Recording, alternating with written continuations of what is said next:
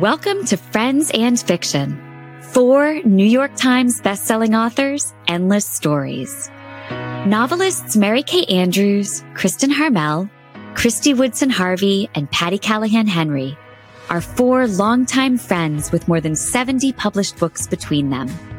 Together, they host Friends in Fiction with author interviews and fascinating insider talk about publishing and writing to highlight and support independent bookstores. They discuss the books they've written, the books they're reading now, and the art of storytelling.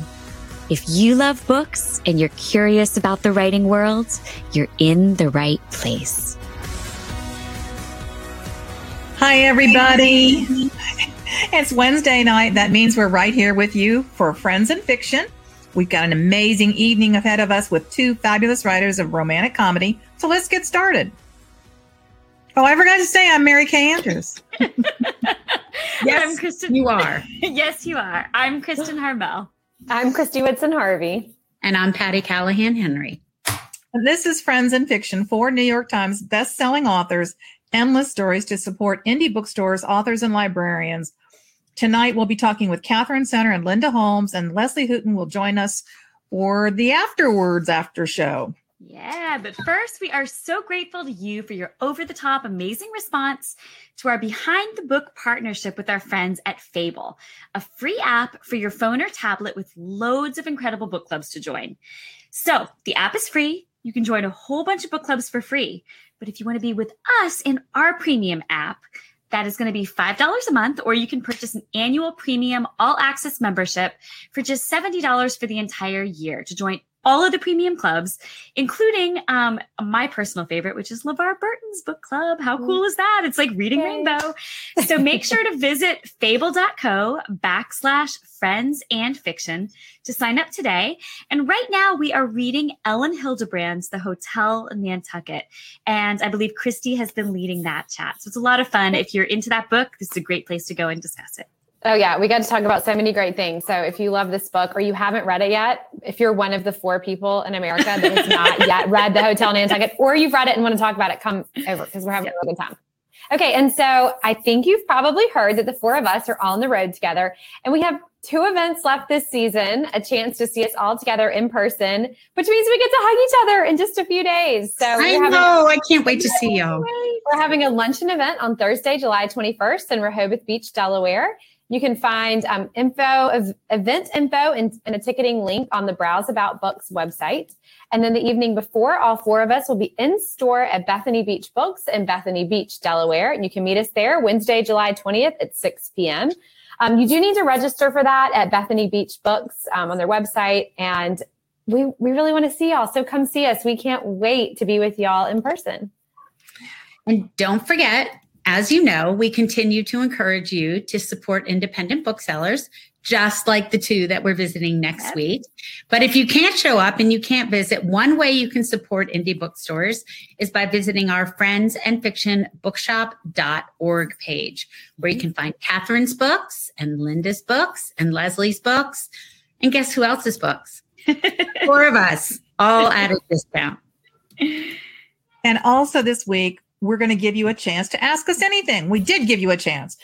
So you missed your chance if you didn't ask. But you still can for the next show. Over. Yeah. Right. So if you want to ask the 4 of us a question, drop it in the comments now for next week or future weeks. We want to hear from you. And, you know, we got so many great questions that I had a hard time choosing just one.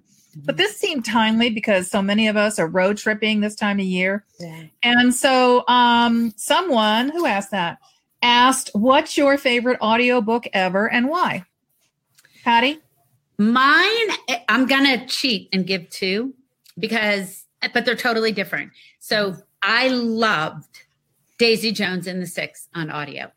I just felt awesome. Like it was too. It was the first audiobook I listened to that had a whole bunch of narrators and famous actors and actresses. But to go along with our reading challenge for the month, which is a classic you've never read, one of my favorites is The End of the Affair by Graham Greene and Colin Firth. Oh, nice. Well, that's going to be our road trip listen next week. Yeah. So thanks for that. Colin Firth reading The End of the Affair. Holy moly macaroni. Wow. Oh, man. That sounds amazing. So Daisy Jones, I have to say, is like one of my all-time favorites too. But that is not my answer. My answer is Matilda. It is read by Kate Winslet. Wow. It is so fantastic. And I ended up getting it because I was trying to find something. Will was like probably 6 or 7. And I was like, what's something that he would really like, but that I would really like too? And I feel like Roald Dahl always kind of like hits that sweet spot where adults like to listen to it too. Her performance is so incredible. Just like the change in her voices with the different characters and, you know, Matilda's parents, those awful parents, and Miss Trunchbull, and just, I mean, it's so vivid. Awesome. It's so beautiful. So even if you're an adult and you don't have a kid in the car with you, you should totally listen to it. It's fabulous. Now, how does one get Kate Winslet or Colin Firth to read one's audiobook? Right. Because I would like, that'd be amazing. Right. Or you know, both.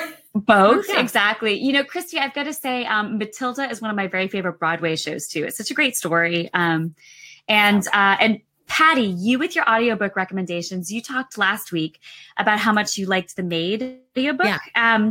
And so I'm listening to that now, which is so good. Isn't that narrator so it's perfect. Yes, she absolutely. She catches the personality of that character, that kind of succinct in the face. I don't know. I thought it was so good. I think that's what makes such a great audiobook is when the narrator really becomes the character. And I mean, and you can feel it. Okay. I don't know that I have a favorite audiobook, but I will tell you that Christina Sivrich, who was our Yona last year on the Forest of Vanishing Stars musical, for anyone who tuned into that, she just recorded the audiobook for one of my, a novella that I wrote back in like 2015. Oh, that'll be out in December. And it is for a novella that I haven't really thought about in 5 or 6 years.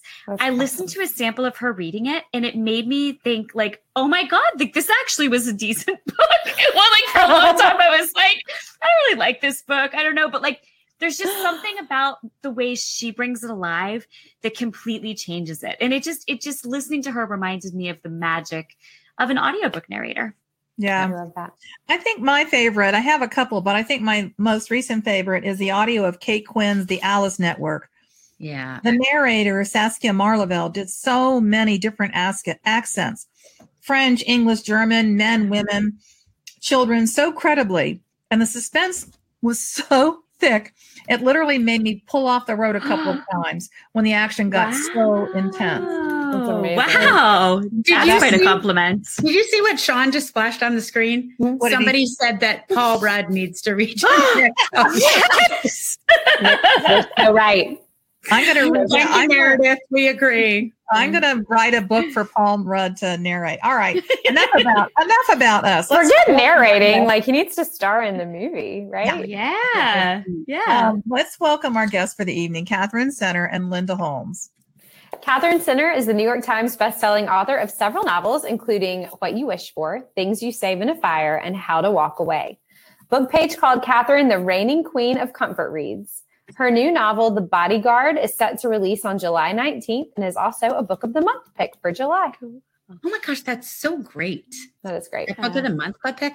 The movie adaptation of her novel, The Lost Husband, which stars Josh Duhamel. Duhamel, love him. Duhamel. Okay, there you go. Josh Duhamel he is mighty handsome. It hit number one on Netflix, and her novel Happiness for Beginners is also in production as a Netflix original movie starring Ellie Kemper and Luke Grimes. So I'm a Luke Grimes, like if y'all don't know Luke Grimes, he also sings. Mm-hmm. Katherine lives in her hometown, Houston, Texas, with her husband and 2 kids. And Linda Holmes is a best-selling author of one of my favorite romantic comedy novels, Evie Drake Starts Over. She's also the host of Pop Culture Happy Hour, which is NPR's roundtable culture and entertainment podcast. She moderates live events and interviews people in front of audiences, including TV and movie folk like Shonda Rhimes and Ron Howard and even author Judy Blume. That's awesome. And I've got to say, you know, as authors, we talk about books all the time. And Mary Kay, I know you've talked about both Catherine's and Linda's. Like, I know it's something you've brought up and we've talked about books we love. So yeah, I'm so excited to have them both tonight. So before becoming an author, Linda was an attorney, which she says is where she developed her great love for arguing. She has a dog named Brian, who was rescued in Spain and brought to the United States, and who was destined to become best dog friends with Christy's dog, Salt. Yes. And she shares many pictures of Brian on Instagram at the handle @PrimoDogContent. Linda's new novel, Flying Solo, was released earlier this summer. Sean, enough about us again. Will you bring Katherine on? Hi, ladies. Hi. Hello. Hi, Katherine and Linda. We're so excited to have you. Linda, we're going to start with you. Would you tell us what Flying Solo is about, please? And then tell us what it's really about. Sure. So Flying Solo is about a woman whose name is Lori, and she is about to turn 40, and she has just elected against having the wedding that she had planned to have. And she is called upon to go back to her hometown in Maine and clean out the house and possessions of her beloved great aunt, whose name is Dot, who has just died at 93 years old. And while she is cleaning out the house, she finds a duck decoy that she becomes very, very curious about. And she starts trying to figure out, why did Dot have it? Why was it sort of hidden? Even though it's very beautiful, she reconnects with both her childhood best friend and her first love, who is, he is the town librarian. I know it's such, I keep telling people like it's such pandering, but I totally mean it. Like, I have a great librarian. And so she eventually has to kind of sort through what she's going to do with her life. And so I think what it's really about is it's really about getting to that point where you figure out, what is my dream for myself, and what might a happy relationship status for me look like, even if it doesn't look necessarily the way that either other people's might look, or even the way that I myself thought it might look. Very good. All right, Katherine, give us the elevator pitch for The Bodyguard. And what's the deeper meaning behind this book? All right, The Bodyguard is about a woman bodyguard who has to protect a famous actor, the sexiest man alive, on Paul Rudd, Texas brand, Paul Rudd, by pretending to be his girlfriend. That's the elevator. And maybe Paul Rudd can play your guy, Jake, right? Paul Rudd can do anything he wants. And Mary Kay, you could be the bodyguard. That's what I was going to say. Maybe Mary Kay Andrews can play the bodyguard. Okay, so what's the deeper? What's it really about? It's the book that I was writing during the pandemic, and it was how I made my own sunshine in some very gray times. And it is the most romantic comedy-ish of all the books I've ever written, because I was just like, this is what I need right now. I need to laugh a lot, and I need people to be nice to each other, and I need people to figure out some way to become the best versions of themselves. I want piggyback rides. I want kissing. And that's what I went for. So it's as bright a book as I have ever written. And it's just total sunshine. I'm madly in love. I love that. That's great. Awesome. I love that. Okay, ladies, the protagonists of both of your books seem to be strong-minded, independent women who've made a conscious choice not to get involved in romantic entanglements. And yet, you know, stuff happens. So, Katherine, how did your seemingly bulletproof bodyguard, Hannah, have a change of heart? Well, she's forced to live, you know, in isolation on a ranch with a super sexy, incredibly nice human man. So that's kind of... It's also got, apparently this is a thing. I didn't really realize it was a thing until the reviews started popping up on Goodreads, but it's got a one bed situation. Oh. Only one bed, and they have to, like, the two of them have to navigate how that's going to work out. And apparently it's like a thing that is like people have on their checklist of like stuff that they like. I've never heard of that. Yeah. Me neither. So they have to figure that out. It's like life just keeps pushing these two people together. Right. And that's what it is. She wants to be independent and on her own. And life wants her to let somebody be sweet to her. Somebody break open her heart. Mm-hmm. Yeah. Did you find yourself outlining all the ways that they would be forced together, or did you let them kind of grow into that? I'm kind of trying to imagine, here she is, closed off, walled off. Here he is. I probably would have caved on day one, right? You've got to... Yeah, but she's trying to be professional, right? Because it's her job, right? And she takes a lot of pride in being very good at her job. And so she really, really tries to not... Plus, they have to be in a fake relationship. His mom is sick. And so he come home to Texas to be with his family while his mom's going through treatments. And so he doesn't want to stress out his mother. This is how this all happens. So, he's read online that like if you're stressed out when you're going through treatments, it can make things harder. And so he just asks her to pretend to be his girlfriend around his parents. And at the beginning, he's not planning to be around his parents very much, but then wind up around them a lot. And so, she has to pretend. She has to let him, hug her and wrap his arms around her. Fake it till you make it, baby. Fake it till you make it. Yeah. So, and of course, she winds up falling madly in love. But, she's got some deeper questions in her life about whether or not she is lovable. And so it forces her to kind of wrestle with some of that stuff, too. I mean, it's a fun story, but there's also a lot of growth and deeper stuff going on, too. Yeah. Yeah. It's all those things. That's awesome. That's awesome. All right, Linda, there was a bit of a mini controversy in Romancelandia about the choice you made for Laurie and Flying Solo. She's almost 40 and recently called off her wedding, like you said, and she's resolute in wanting a life of her own. Can you talk about how you arrived at Laurie's version of Happily Ever After?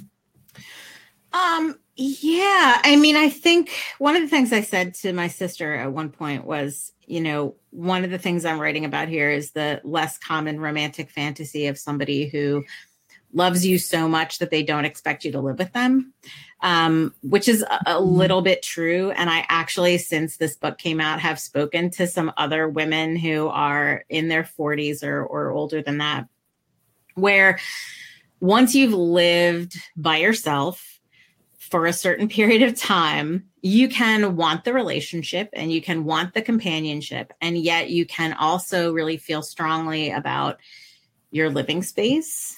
Mm-hmm. Things like the negotiations of the day to day. And it is certainly perfectly valid and happy to say, I want to, I want to get into this relationship and I want to share this space with somebody else. But what would happen if you really didn't want to, kind of take apart your life in your house? And, Laurie is not somebody who shares space just in like kitchen cabinets and stuff, particularly comfortably.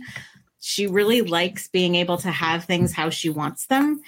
And she's always been that way. She grew up in kind of a noisy house with four brothers, and she always really valued the opportunity to have her own space. So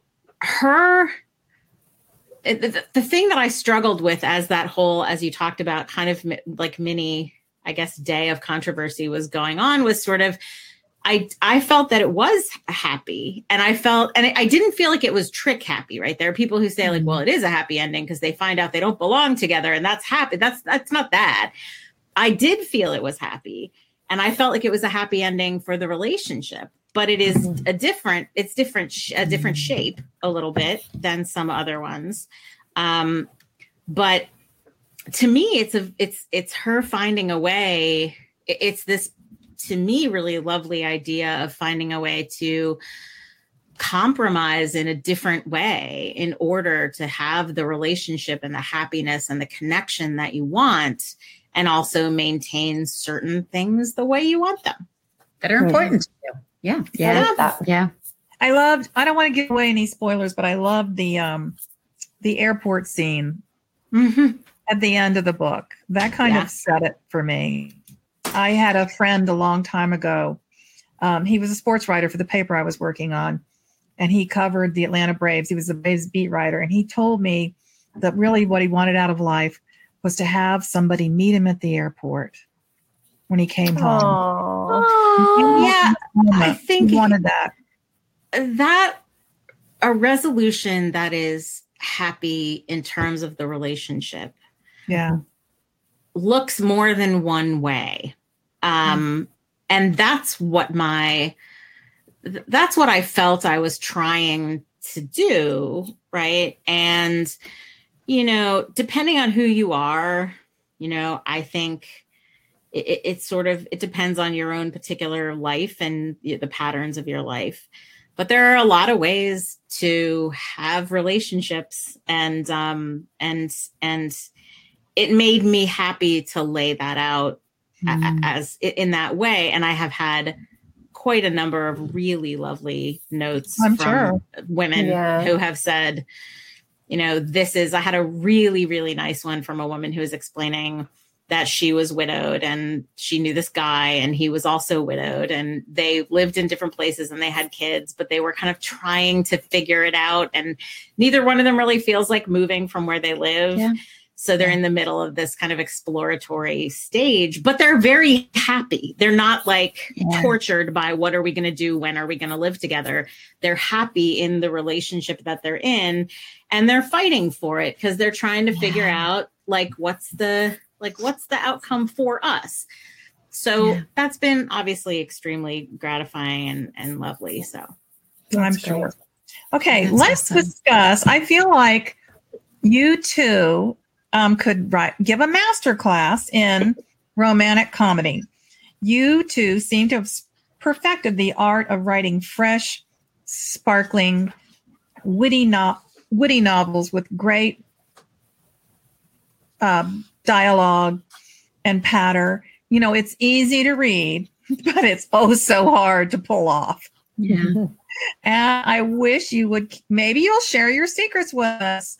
Katherine, what's your secret about, or do you think like I do that if you talk about funny, it kills funny? No. I talk about it all the time. Yeah. That's my favorite topic. So I would say that, I genuinely believe in love. I mean, all kinds of love, you know, not just that it exists, but like, I'm a big fan of it. And, I got very lucky and married like a very sweet, goofy, hilarious human being who makes everything better by cracking jokes all the time. Mm-hmm. And actually, we don't have any overlapping interests. Like the diagram of like what he wants to do and what I want to do is like nothing. It's like two separate circles, except joke around. And so that's what we do together. That's our primary like activity as a couple is just riffing on stuff and cracking jokes and making each other laugh all the time. So, I think my secret about writing love stories is that I like them, but I also believe in them. Like for me in my own life, love has been a very nourishing and healing force, genuinely. And so I feel very grateful for it. And I like to write about it. And I'm kind of interested in how, I mean, it's a powerful thing, all those feelings, but I'm interested in how they can be a force for good in your life. So that, I don't know if that's a writing trick, but it's certainly a life trick for me. It's even better than a writing trick. Yeah, I love that. Yeah, that's great. So, yeah. How about you, Linda? I find your dialogue so funny, and what I find funniest about it is that you don't write long chunks of paragraph. It's like line, back and forth. Is that a skill that you've had to work on, or is that just the Linda Holmes method? I think dialogue in particular is something where, at least for me, the way you learn how to do it is to read and watch a lot of the kind of dialogue that you like. So you know, not only have I read and loved tons of writers who are great at romantic comedy type of writing, But I also, you know, in my day job, I am a TV and film critic. So I've also spent a tremendous, I mean, the amount of dialogue from like When Harry Met Sally or Moonlighting or, you know, whatever that I have committed to memory is really either impressive or frightening, depending on kind of how you see it. We're going to ask you for your favorite bit. Oh yeah. Oh, my favorite bit. Yeah. Well, my favorite bit from Moonlighting is one where they're talking about a guy with a mole in his nose, and they say, "We're looking for a man with a mole in his nose." And I'll do the two sides so you can tell who's talking. "We're looking for a man with a mole in his nose. A mole in his nose? A mole in his nose. What kind of clothes? What kind of clothes do you suppose? What kind of clothes do I suppose would be worn by a man with a mole in his nose? Who knows?" And it goes on like that.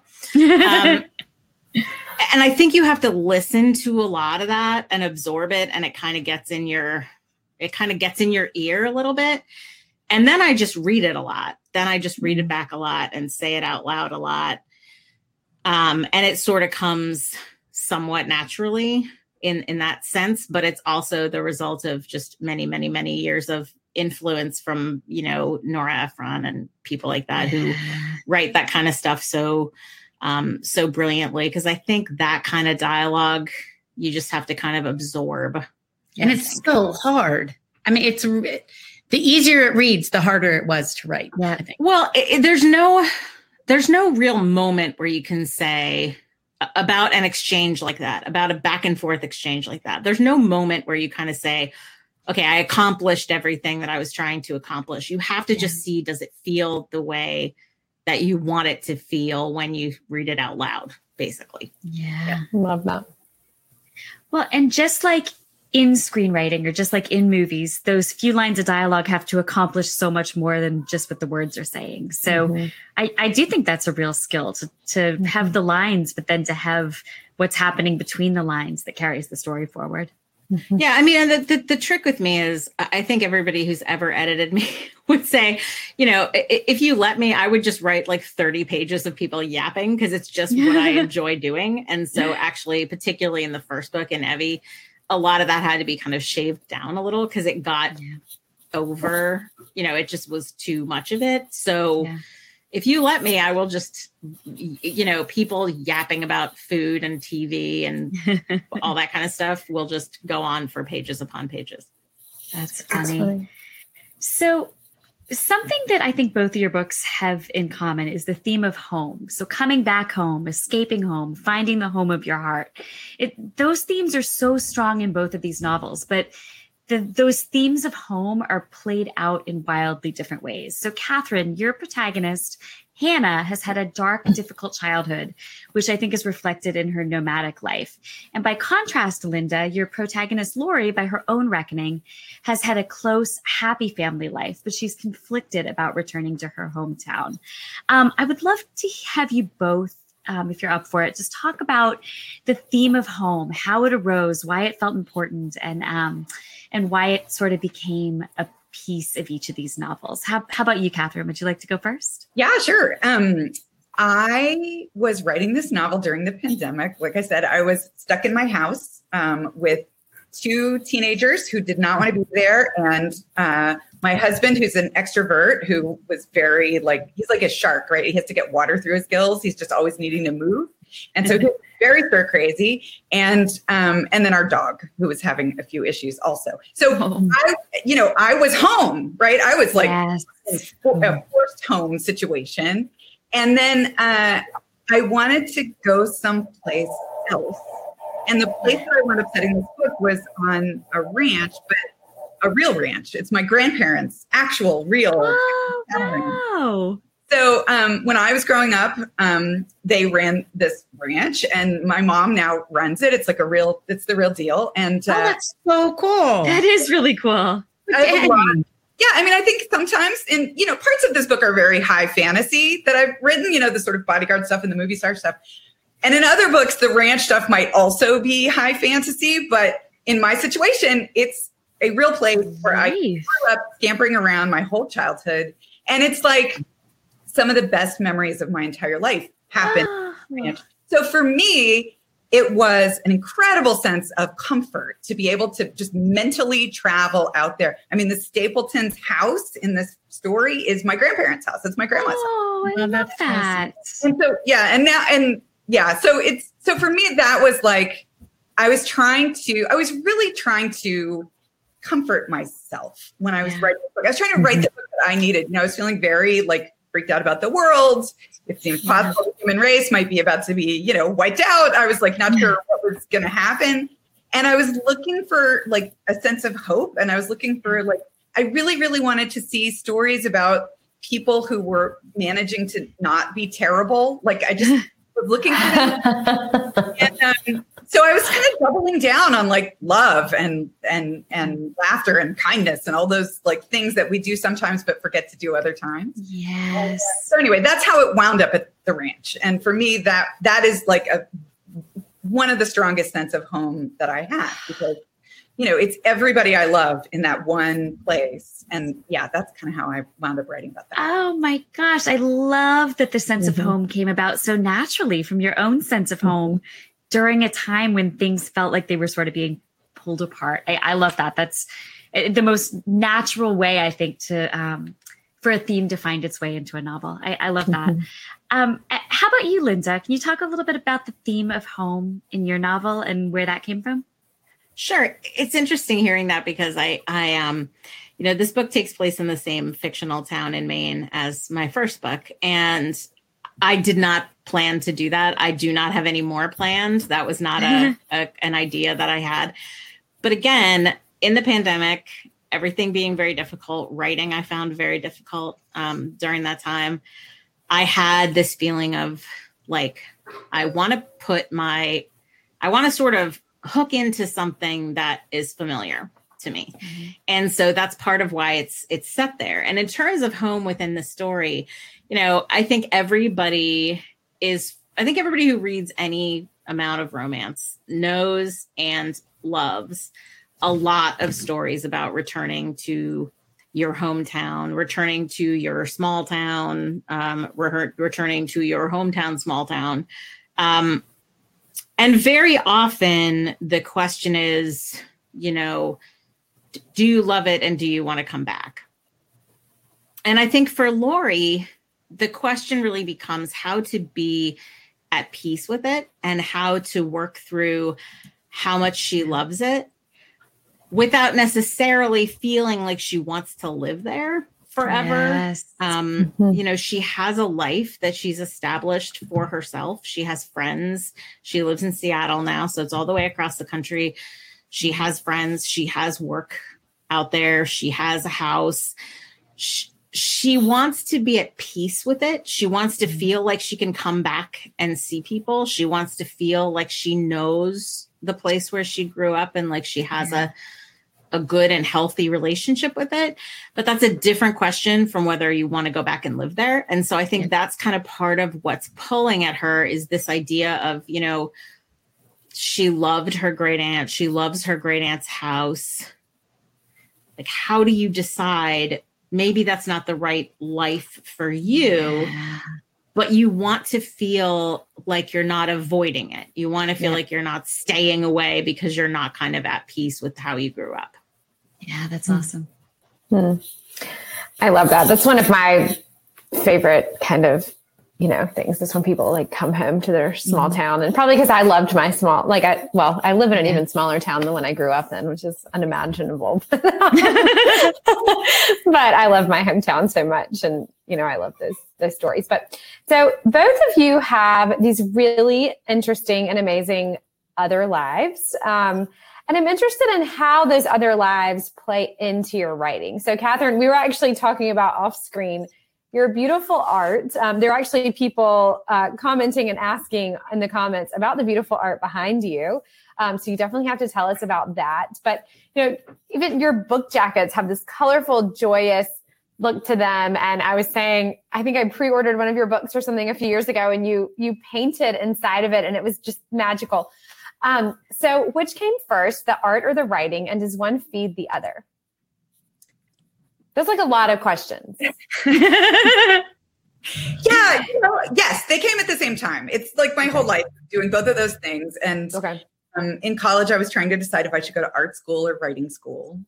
And for a long, long time, as I was struggling to be a writer, I thought I had made the wrong choice, right? Mm-hmm. And I'm crafty, you know, I'm always making things and like putting things together and drawing. I'm not good at drawing, actually, but I can do lots of sewing and other things. And I think all creative things feed you, right? Because they're nourishing. They're just, when you're doing things that you love to do, whatever those things are, it's like comforting to your soul, and it enriches your experience of life, and it teaches you to pay attention to details, you know?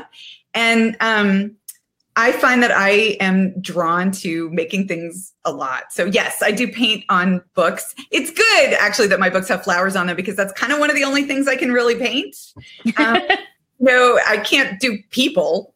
I paint a lot of flowers on books, and I just want to make them special. I also love books as objects. You know, I love having them in my house, and I love reading them, and I love reading them in the bathtub and dropping them in the bathtub sometimes, but like all of that, the physicality of books is fun for me. And when I have a new book, I always feel grateful to the world and happy that it's there. And I want to support it by making the books really special.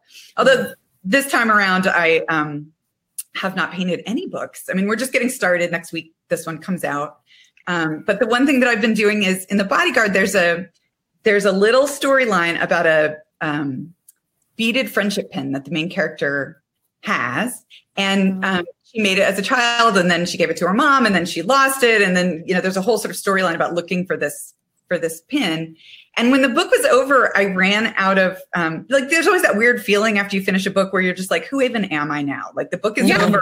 What is my purpose in life? Yeah. There's a weird sort of moment afterwards. And what I started doing in that moment after The Bodyguard was turned in last summer is I started making beaded friendship pins. And so it became like a little bit of a problem. Like at first I just wanted a couple, and before I knew it, I had like a whole freezer bag full of, and I was like doing the Michaels and like buying more and more beads. And my husband was like, what's happening here with these beads? What's going on? You know, do you need help? And I decided that I was going to take them on book tour, and I was going to pass them out to people. Just give everybody a friend. So I've like, it's become like a real thing. I've made like thousands of friendship pins now. Oh my gosh. What was one? Do you have one nearby? I want to see what it looks like. Are you kidding me? This is terrifying. Look what I have. Oh my gosh. Wow. But they're like, we used to make those like at camp and stuff. Remember? Yeah. Oh, yeah. That's so cute. But when you undo the pin, do they fall off? What's that question? You can't undo the pin, right? You can a little bit like that. Okay. Better background, and then you can like, oh, there goes the bead. You can clip them to stuff, so that's how that works. But she's got hers hanging on a necklace. Oh, that's awesome. Wow. So it's just been, you know, I like it when things that are fictional sort of come into the real world in that crazy way that can happen, because it makes that feel very real. So anyway, yes, very crafty, and it just makes life more fun in general, I would say. Awesome. I love it. Yeah. So, Linda, you were a lawyer in a past life. I love like telling you about yourself. Linda, you were a lawyer in a past life. Do you know that? And you're currently the host of NPR's Pop Culture Happy Hour. So what makes you decide that a topic is pod worthy, first of all? And does listening to all these wildly divergent ideas ever play into decisions you make about your fiction? Good question.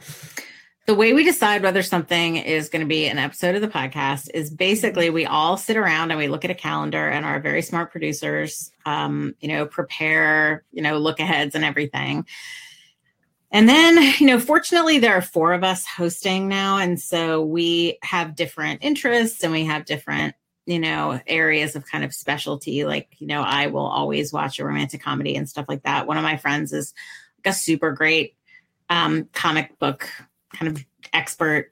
So it kind of varies. But we really all do kind of come to a consensus about, first of all, do we think we're going to have something to say about it? Second of all, do we think our audience is going to want to hear about it? And third of all, is it something that we really feel it's valuable to spotlight, right? because we're always kind of trying to make sure that people look a little bit outside, like maybe the most heavily advertised. Like we still cover all the Marvel movies and stuff, but we also like to make room for, to kind of help people discover something that's maybe a little bit smaller that they're going to enjoy. So there's kind of several considerations. In terms of how it affects fiction, I think the biggest things are like, it is definitely true that since I have been spending time as a critic, it does give you a lot of time to focus on what drives you crazy about stories that drive you crazy and what you find really satisfying about the ones that you like. And so I've had a lot of like being a critic calls upon you a little bit to try to untangle those things with other people's work. What is it about this that works or doesn't? What makes this effective or not effective, rather than just I liked it or I didn't like it. The challenge is always to try to really come up with the things that differentiate a successful. And since I work with a lot of things that, frankly, a lot of critics don't bother trying to differentiate from each other, it's always an interesting exercise to say like, well, yes, you know, there are people who kind of say like superhero movies are this or romantic comedies are this. But when you take that time and really try to untangle, okay, but why is this working and this isn't working, even though these things look very similar on the surface? I think when you develop that, it gives you a little bit of additional, it gives you a little bit of an advantage when you're approaching your own fiction. It gives you a little bit of an advantage in figuring out how to go about it. Yeah, that's great. Well, we got a ton of live questions. Patty, do you want to ask a question? Okay, let me see. There are some great ones. A lot of comments on Katherine's background. So Irene Justice would like to know, for both of you, who are some of your favorite authors? So Katherine, let's start with you, and then you, Linda. Who are some of your favorite authors? And I'm going to kind of add to Irene's question, that inspire you for what you do. Besides Nora Ephron. Nora Ephron. I mean, when Linda was talking about Nora Ephron earlier, I just actually, to celebrate The Bodyguard coming out, I did a newsletter that was all about When Harry Met Sally. One of my favorite movies of all time. And a woman responded to my post about that. And she was like, my best friend and I made a When Harry Met Sally exam in college. Do you want to take it? That's hysterical. Yes, I do. So I want to take it. Google Doc. And I took it so seriously. I took this test more seriously than anything I ever did in school. I was like, this, I don't even know who I am. Right. And there were questions. I mean, they had questions about like what number on the menu did Harry order in the diner? Oh, wow. And I was like, gosh, a number person. Was it a 2? Was it a 3? I don't know. I panicked. I don't know if anybody knows. I don't know. And I just watched like, I think I know. So obviously Nora Ephron is like the patron saint of everything good in the history of the world. Yeah. Yeah.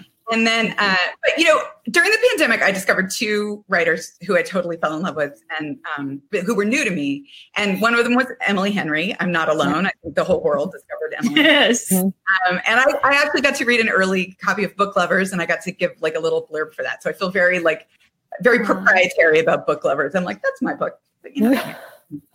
And then the other author who I discovered is actually 2 people. It's Christina Lauren. Yeah. Yes, we love them. 2 friends writing, Christina and Lauren writing. And I just got to meet them in real life. They came to Texas and we did a book event together.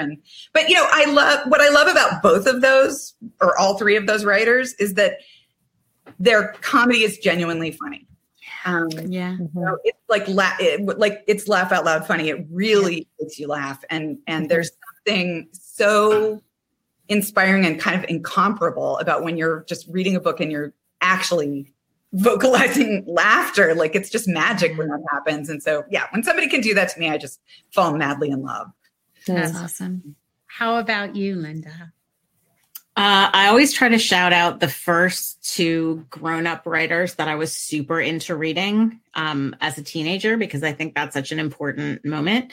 And that was Stephen King and Jackie Collins, both very influential upon me. And then I think as I got more into reading a lot of romantic comedy, there are certain writers. I read a ton of Kristen Higgins. I read a ton of Susan Elizabeth Phillips. I read a ton of, I read a lot of Jen Weiner. I read a lot of, a lot of kind of women who wrote, I thought, really fun and interesting relationships. I also really love, I love a lot of the kind of the stuff that's out now. I loved Alyssa Sussman's book, Funny You Should Ask, Book Lovers. Certainly, I just finished. I just read How to Fake It in Hollywood. I read a book called Birds of California by Katie Cotugno, which I really love, which is another kind of Hollywood adjacent romantic story.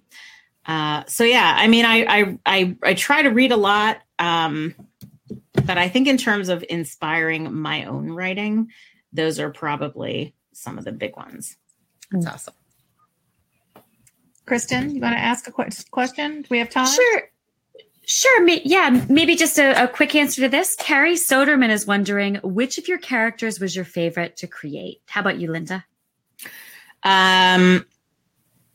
My favorite is probably Dot, who has passed away at the beginning of the main action in this book, but who is essentially constructed out of her house and her things that she left behind and the memories of her. And she's a very, very precious character to me, and created in obviously a different way, because you don't really see her in real time. You more kind of discover her through her artifacts. Oh, I like that. How about you, Katherine? So the first person who popped to mind is actually a character from an older book of mine called Happiness for Beginners, which is getting a new life because it's being turned into a movie. And awesome. And it's the grandma in that story. Her name's Grandma Gigi, and she's an artist, and she's also in like a naughty book club, like an X-rated book club. She's like feisty and fun, and she is being played actually in the movie by Blythe Danner. That's awesome. That's a perfect one. Cool. And I got to go to the set to do a cameo in the movie. So I actually will be in the movie at the wedding character drinking pretend champagne with Blythe Danner. So that's amazing. Awesome. Great. How cool. What a good answer. As good as it gets. Yeah. Okay, Katherine and Linda, we are wondering if there are, we've been talking a lot about books tonight. Maybe we should talk about a writing tip. Could you both give us a writing tip? Linda, how about a quick writing tip? My best writing tip is start by sitting down and making yourself write without stopping, because it is much easier to work off of having something than work off of having nothing. And you will sometimes find that it's that old myth about the ship of Theseus, where if you change one board at a time until you've changed all the boards, is it still the same ship? Do you know what I'm talking about? And with a book, with a piece of writing, sometimes you'll actually realize later that you changed everything in it, and yet it still is the same thing. So the point is to just push something out, get it down, and then you'll start to see what it needs, and then you start to build, and then it'll build up a little bit at a time. But like the sitting around being like, I don't exactly have it yet. That's the part I always have to push myself past, because you just dump it out. It's not going to be that good. Dump it out and go from there. Yeah. Katherine, how about you? I have two. Can I have two? Yeah. Sure. Okay, Phil, I'll make them quick. The first one is, and now that I've said I have two, I'm going to forget them. The first one is pay attention to what you love, right? Whatever you love in stories, that's what you should be writing, right? And so just like follow your own compass, read what you love, and write what you love. Like, I think that's like the trick to it all. But then the other thing about being a writer is I think it's so, so vastly important to learn how to practice the art of self-encouragement. Right? Because we're all so good at being critical and so good at being hard on ourselves. But I think actually the trick to sticking with it, despite all the rejection and misery, is to learn to see what you're doing right in addition to what you're doing wrong, right? And to enjoy that and to like cheer yourself on and be like, okay, I don't know what's going on with the rest of it, but this line right here is really funny, right? That's or awesome. This little moment is really beautiful. So yeah, learning how to appreciate what you're getting right is really important. That's great advice. Okay, ladies, if you don't mind hanging around for a few more minutes, we got more to talk about. But first, a couple of reminders from us. Our Writer's Block podcasts. You know about them. You love them. We always post links about them under announcements each time a new one drops. And that's always on a Friday. And on the last episode, it was so much fun to listen to. Ron and Christy talked to Brooke Lee Foster about her new novel, On Gin Lane. And this week, Ron will talk to children's book author Christina Geist about storytelling through picture books. And I can't wait to listen to that one. So yeah, that's going to be such a good one. All right. So we know many of you have been participating in our very first Friends in Fiction Reading Challenge, organized by our friend Anissa Armstrong. This month for July, we're encouraging you to read a classic that you've always meant to read. Mm. And if you're looking for a way to keep track of those books and your other reading, we always love to recommend our beautiful reading journal available at Oxford Exchange. Mm-hmm.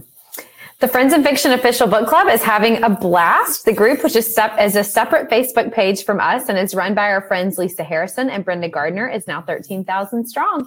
So Brenda and Lisa, who we affectionately have nicknamed PB&J, choose the books and host the authors for our monthly discussions. And this coming Monday, July 18th, they're hosting author Emily Henry to discuss her blockbuster bestseller, Book Lovers.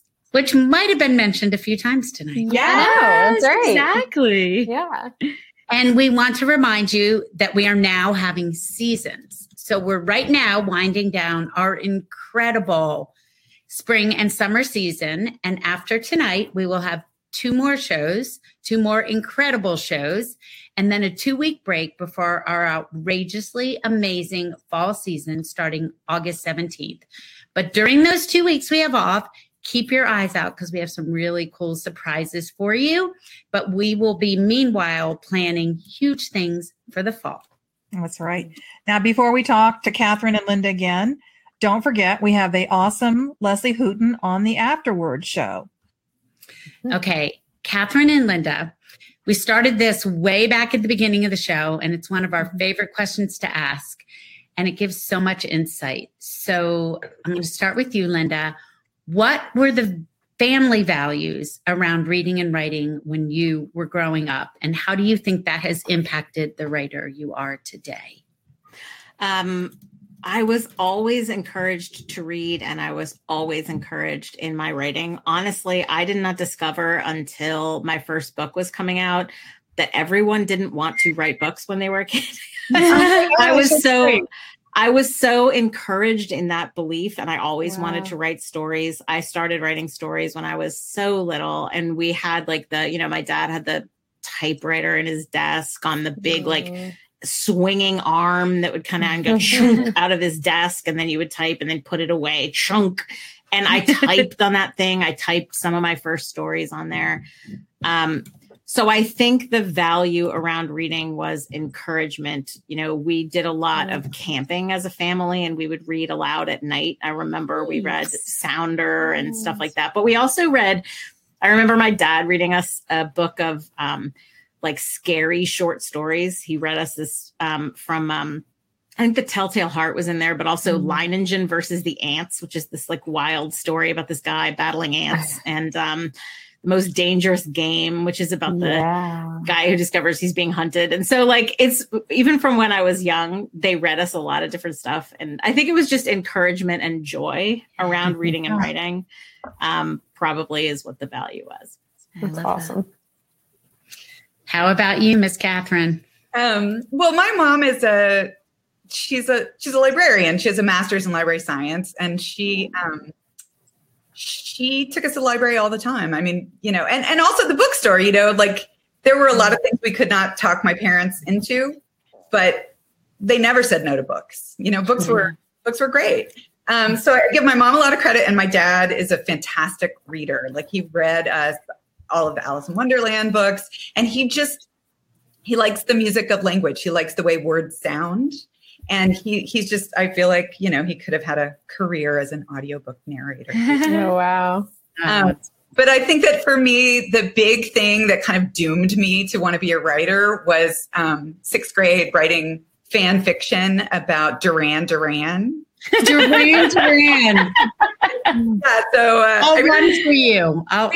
Yeah, we got fan fiction. I mean, along with like many, many other teenage girls in the 80s. And I wrote a very compelling novel about how all five members of Duran Duran fell madly in love with me. And excellent. You had to choose.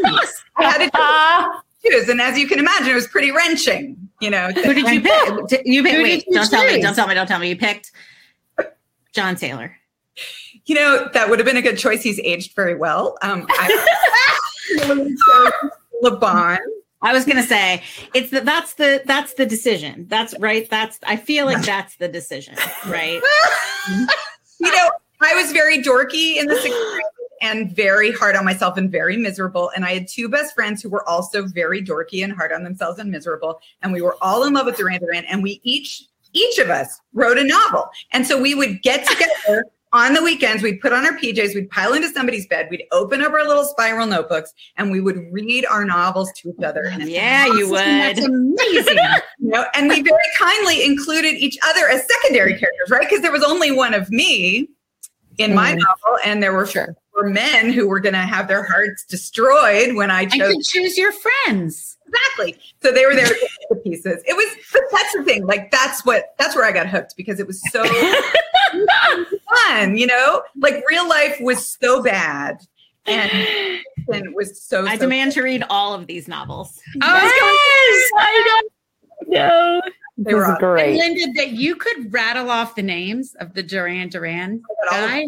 Oh, that's amazing. Rattled off a couple. I mean, I'm a child of the 70s and 80s, man. Ditto. Kidding? But I can remember a song they sang, but not their name. Oh, you got like the brooding, like the longer hair, kind of cool, quiet. That's your John Taylor. You got your Nick Rhodes. You got your Andy Taylor. You got, come on, man. This is Linda. That is amazing. I love this.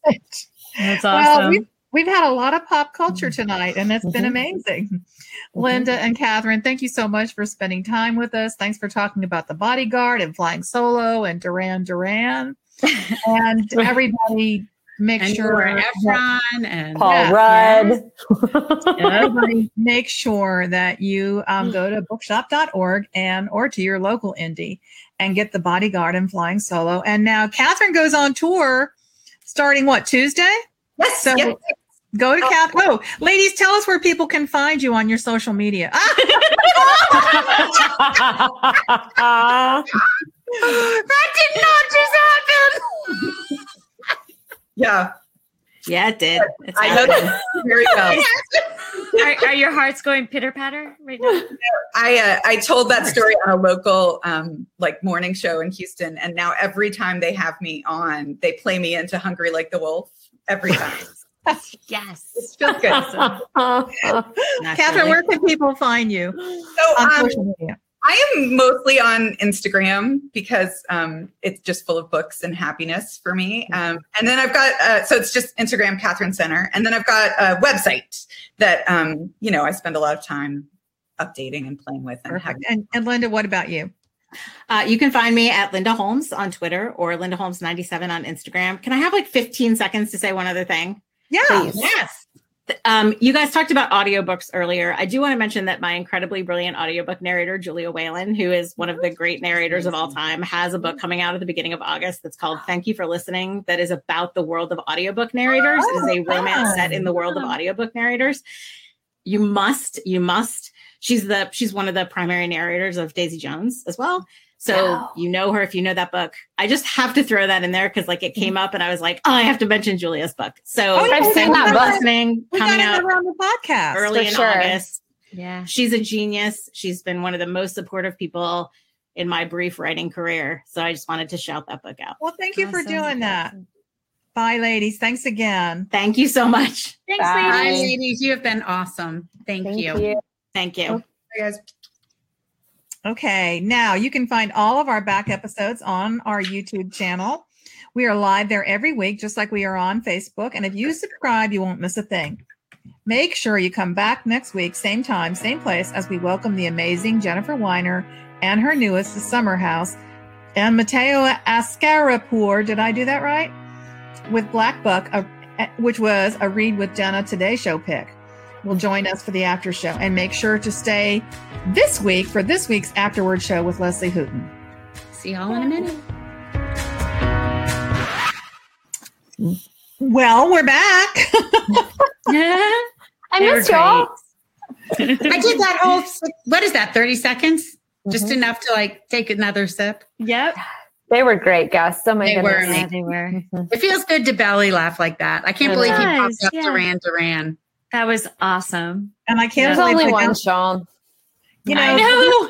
There's such a generation gap. I can't name a single person in Duran and neither can I. The whole Rickroll thing really had me. Hilarious. Yeah. Well, they're funny and their books are funny and that kind of stuff. We think it comes naturally because it feels so easy on the page. Yeah. They've obviously both spent a lot of time figuring out the banter and the back and forth and studying it. I love it. Yeah, absolutely. Yeah, it's fun. You know, it's nice to have, we love all kinds of books, but it's really nice to have romantic comedy and to allow ourselves to experience that joy and to laugh out loud. Yeah, I think. Absolutely. Okay, let's welcome our friend Leslie Hooten. All right. So Leslie Hooten is the acclaimed author of 3 novels. Her debut novel, Before Anyone Else, received a Zibby nomination, and her second novel, The Secret of Rainy Days, was a book club favorite. Her essays have been published in Moms Don't Have Time to Grieve and in Newsweek. Leslie has often said, some people have a stroke of luck. She had one at birth. She brings this unique perspective to her writing with humor and heart.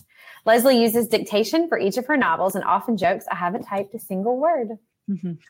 Leslie grew up in a small Alabama town, and she earned a BA and an MA from my alma mater, Auburn University, and a JD from Samford University. She's got a few degrees. She also attended the Sewanee Writers Conference for many years and has studied with Alice McDermott, Jill McCorkle, and Richard Bosch. Her new novel, After Everyone Else, was just released on June 28th, and it's a standalone sequel to her debut. Sean, could you bring Leslie on? Hi, hey, Leslie. Ladies. Hey, hi, Leslie. Hi, Leslie. Welcome.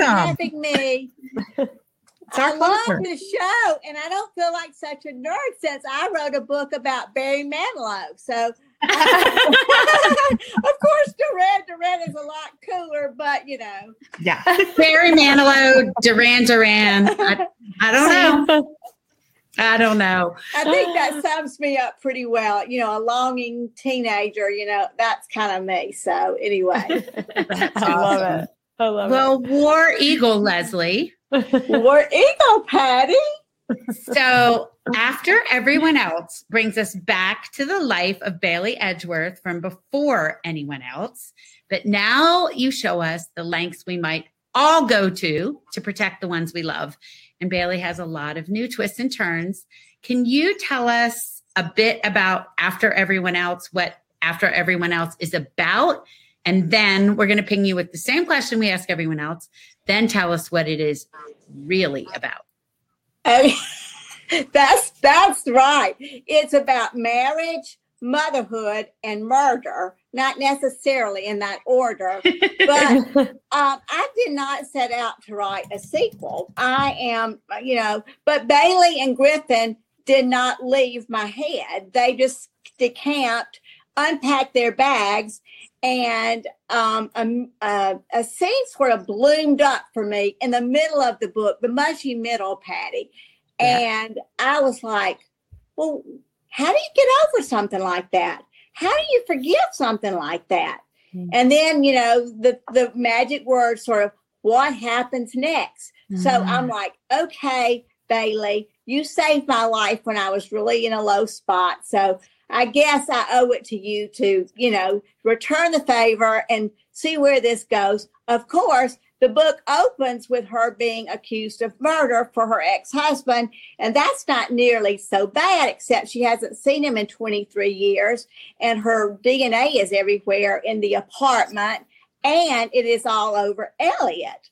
So why would Bailey be there on the night of the murder 23 years later? So, bum, bum, bum. So anyway, that is how the book gets started. And then I go back in time to explore, which is what I really wanted. This is what the book is really about. I really wanted to explore new love versus weathered love. You know, you've got this new love that was 23 years ago, and then a weathered love, which is now 23 years later. And how does it all hold up, and what all happens after, you know, the end? And it also, with the past sort of informs the present, and the present informs the past. So we kind of get a glimpse as to why we pretty much know from her point of view that she did not commit the murder, but she is not so convinced about the rest of her family. So she is not sure what she is going to do. And she is in a pickle because her DNA is everywhere, and the prosecutors have offered her a plea bargain. So she's afraid she's going to have to take one for the team. But anyway, it's about the lengths we go to protect the ones we love. But it's also, at its core, an exploration of marriage and about forgiveness, which is hard but necessary. So, so true. So anyway. Yeah. Mm-hmm. Ah, that's such a good point. So, you know, Leslie, you know, we love talking about origin stories.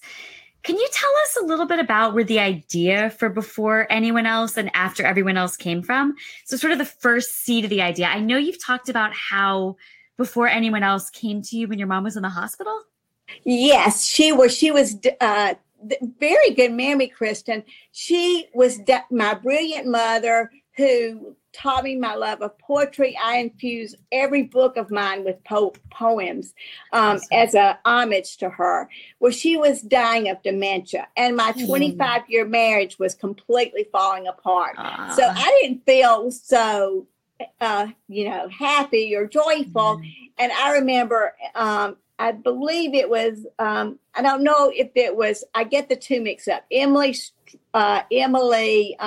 Henry or Emma Staub, that said that she wrote her book and she didn't expect it to find an audience. Well, I just wrote Bailey because I needed to feel happy again, and I needed to feel beauty and feel beautiful. And so Bailey just shows up with her cocktails and her fun and her vintage clothing, Mary Kay, and you and Bailey would have some fun outings.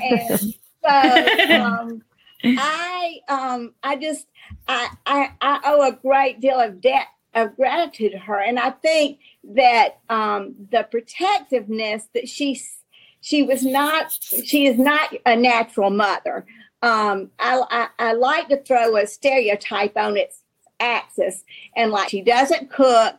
Griffin cooks, all the men cook, and she doesn't. And she's the one that travels during the week, and Griffin stays at home. And I posed the question, and everybody was criticizing her about this. And she says, men travel all the time, and they don't get criticized. And I have a husband that's home. I have a brother that's home. So why can't I travel? So I think that there are some probing questions one can, book club kind of questions. So, oh, look, you can see my books in the back. Anyway, so when I was editing The Secret of Rainy Days, I really got this mother's love.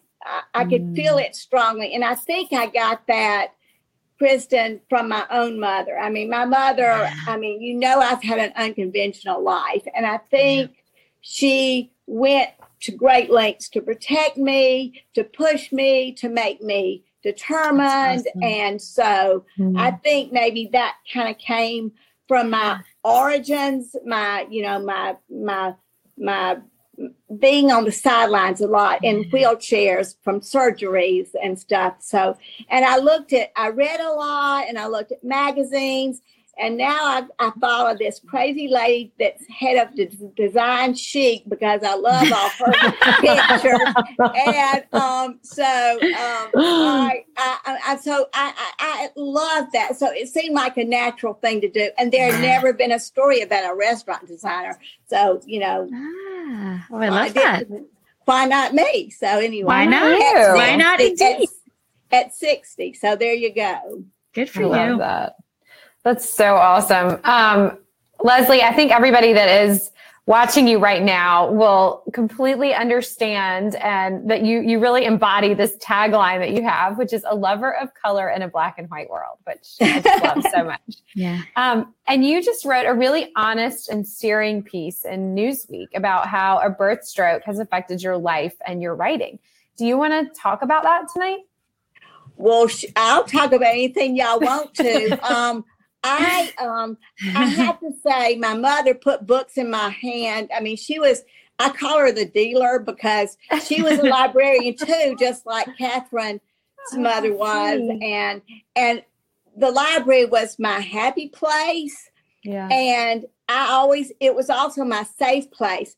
And I called it the great equalizer, Christy, because I couldn't do things like other children could do, but with my library card, I could I could hike up mountains, and I could do deep sea fishing, and I could ride bicycles, which I have never been able to do, or wear Jack Rogers sandals. But so I could do all that with a library card. So I loved it. And my mother fostered it all. And when I was born, she was not necessarily a maternal type either, but she always thought something was wrong with me. And then a doctor said, Ms. Hooten, your daughter needs to be in an institution because she's got these maladies and they're going to just get worse over time.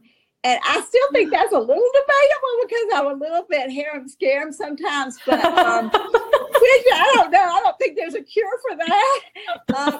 If there is, DM me after this. Anyway, but so my mother had noticed my eyes and my curiosity about light and things, and she said, I think she is curious. And my mother valued curiosity and intellect and wit above everything else. And so I think she thought if there was curiosity, there was intellect. And so she took me home. I wanted to learn to swim, and I did as much as I could. And my mother was sort of right there, kind of on the, not always on the sidelines. I was going to say on the sidelines, but not always, pushing me and, encouraging me, because she said, Leslie, you're going to have to be Avis. You're going to have to try 2 times harder than most other women because of your size and of your, your physical situation and your southern accent. I was like, what? And she asked, what's wrong with my accent? I talk like everybody else. But anyway, that's what she said. And my mother, I always say most people think their mothers are special, but my mother was a force of nature, a lot like a tsunami, And so she, I don't think I would be here with you ladies tonight had it not been for her. And I just have to say, and this is probably a point of privilege and I'm taking time, but one of the first books she ever put in my hand that I just loved was Hissy Fit. And I thought I love the title, Who Is This Woman? And Barry Manilow's book, Mary Kay, is set at Tybee Beach, thanks to you, because, so I was like, this sounds like an enchanting place. So it's, anyway, it's set in Tybee Beach and New England because the song was Weekend in New England. So I had to sort of set it there.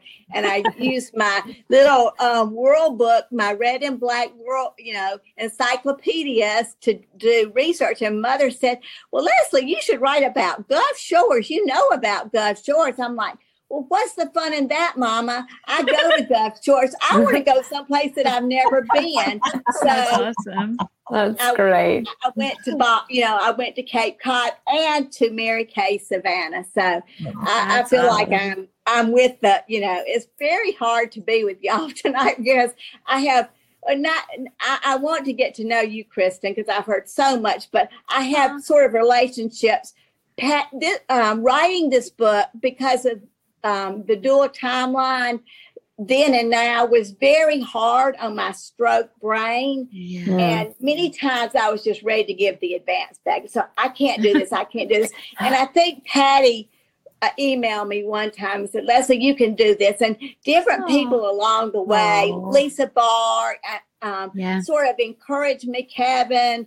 I have a whole, a stable of people that are supporting me, including non-literary friends. But it was very hard, and I'm surprised that the reviews have been so good because I'll never do it, the dual time like let it work for this book because I'll never do it for another book. No. But I know never say never because watch me do it again. But I don't know. But it was really hard. But I was really proud of the essay, Christy. See, I will get back to things if you give me a minute. My mother was about moving ahead, and I think that generation was. And I always really wanted to know what caused it. And I was 50 years old when I found out really that I had a stroke at birth. Wow. Oh. And I got one of my men in white coats to go on this little fact-finding expedition with me. And my mother goes, Leslie, it won't change anything. And I'm like, yeah, but it'll change me. And it did. And she didn't stand in my way. And in classic style, she was like, oh, at least you can get on with your life. But I'm glad to know that it was something, mm-hmm. It seemed really weird that an incubator would cause all that because I was born early. They didn't plug on in the incubator. They didn't turn it on. They didn't plug it up. I mean, it was a comedy of errors the day I was born. It's amazing. I guess it's amazing that I have 2 cents rolling around in my head. But anyway, so she was probably my first love, and she is probably my truest love, just because she was so supportive. Yeah. Right.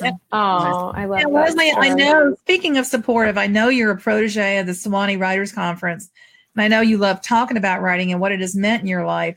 Do you have any writing advice? I have to think your writing advice is going to be really valuable for folks because you've had to overcome so much. Yeah. Well, thanks for building all this up, Mary Kay, because I don't know.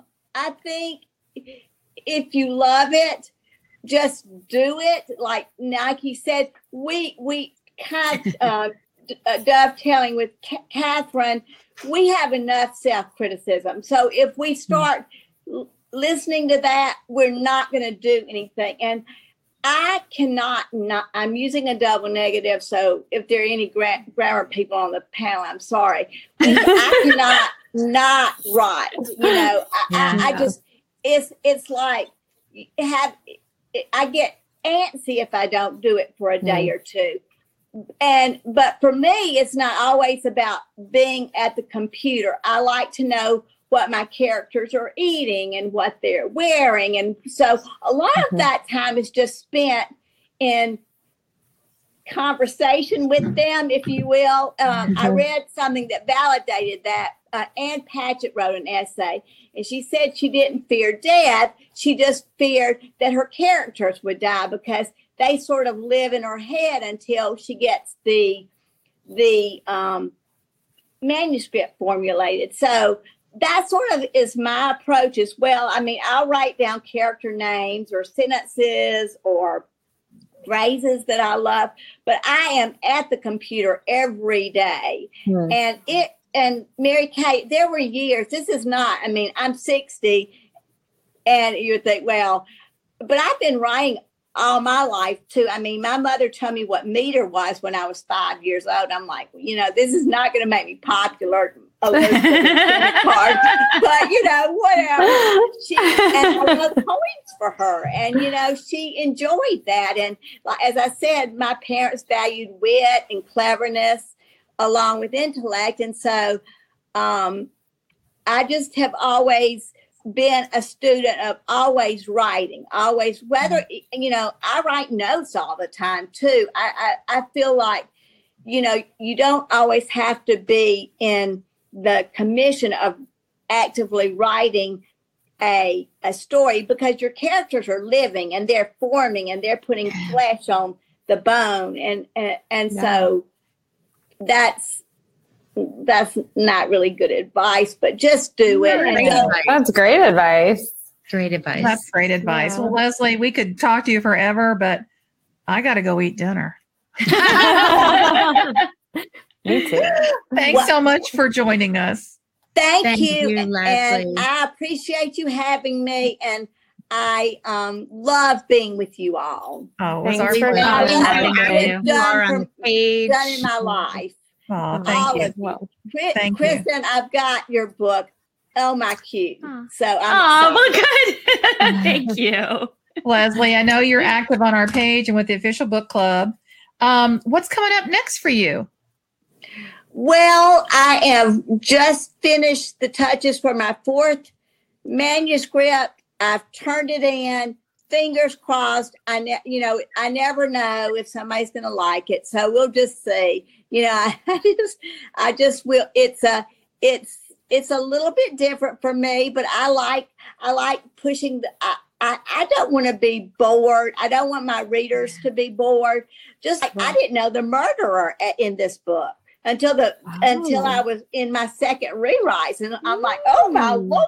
So I had to go pull out all the now then to make sure the clues lined up. So I don't like to be bored. I don't want my readers to be bored. And so I like a good day at the office for me is to be surprised by a character or be so I have a book that's very surprising. So I love that. Well, we love having you on tonight. We can't wait. And for all of you out there, we can't wait to see you next week, right here, same time, same place. See you then. Thanks, Leslie. Good night, everybody. Thank you.